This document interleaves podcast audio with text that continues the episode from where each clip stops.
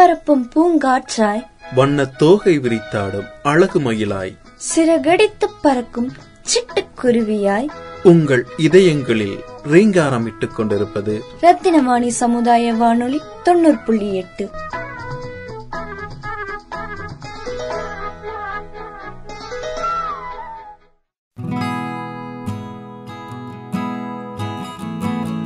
அன்பிற்கினிய நேர்கள் அனைவருக்கும் வணக்கம். நான் உங்கள் சிநேகிதன் மகேந்திரன். நமது உடலானது எந்த ஒரு தடையுமின்றி இயங்குவதற்கு தாது பொருட்கள் என்பது அவசியமான ஒன்றாகும். தாது பொருட்களானது நாம் அருந்தும் தண்ணீரிலும் உட்கொள்ளும் அனைத்து வகையான உணவுப் பொருட்களிலும் அடங்கியுள்ளது.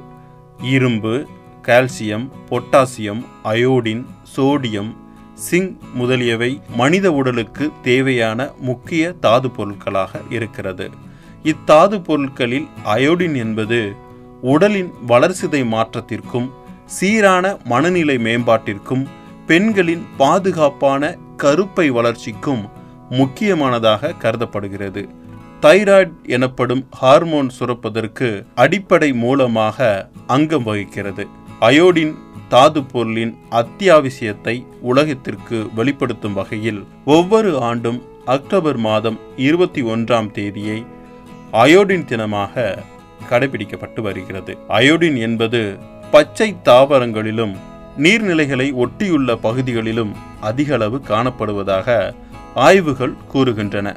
இன்றளவில் அயோடின் பற்றிய விழிப்புணர்வு நம்மிடையே அதிகளவு இருந்து வருகிறது. காரணம் இதன் முக்கியத்துவம் கருதி நம் அன்றாட உணவில் சேர்த்து கொள்ளும் உப்பில் அயோடின் கலந்திருக்க வேண்டும் என்று அரசு நடைமுறைப்படுத்தி உள்ளது மேலும் கடலில் உருவாகும் உப்பில் தொண்ணூத்தி ஆறு சதவீதம் அயோடின் இருப்பதாக கூறப்படுகிறது.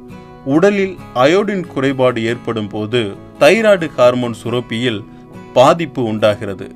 இதனால் ஹைப்போதைராய்டிசம் உடல் பருமன் பசியின்மை மாதவிடாய் மாற்றம் ஹைப்பர் தைராய்டிசம் கை கால் நடுக்கம் சீரற்ற இதய துடிப்பு மனநிலை மாறுபாடு முன்கழுத்து கலலை வளர்சிதை மாற்றங்கள் கருப்பை பிரச்சனை உள்ளிட்ட பாதிப்புகள் ஏற்படுகின்றன. ஒரு மனிதனின் உடலுக்கு சராசரி தினமும் நூற்றி ஐம்பது மைக்ரோகிராமும் ஒன்று முதல் மூன்று வயதுடைய குழந்தைகளுக்கு எழுபது மைக்ரோகிராமும் நாலு முதல் பத்து வயது உடையவர்களுக்கு நூறு முதல் நூற்றி இருபது மைக்ரோகிராம் அளவும் அயோடின் தேவைப்படுகிறது. உலகளவில் அயோடின் குறைபாட்டினால் நாலு புள்ளி ஏழு சதவீத மக்களுக்கு தைராய்டு பாதிப்பு உள்ளதாக ஆய்வு முடிவுகள் தெரிவிக்கின்றன.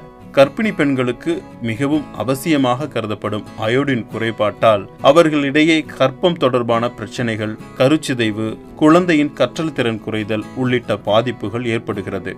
இதனால் தினமும் பெண்கள் நூத்தி ஐம்பது முதல் முன்னூறு மைக்ரோகிராம் அளவு அயோடின் எடுத்துக்கொள்ளலாம் என்று அறிவுறுத்தப்படுகிறது.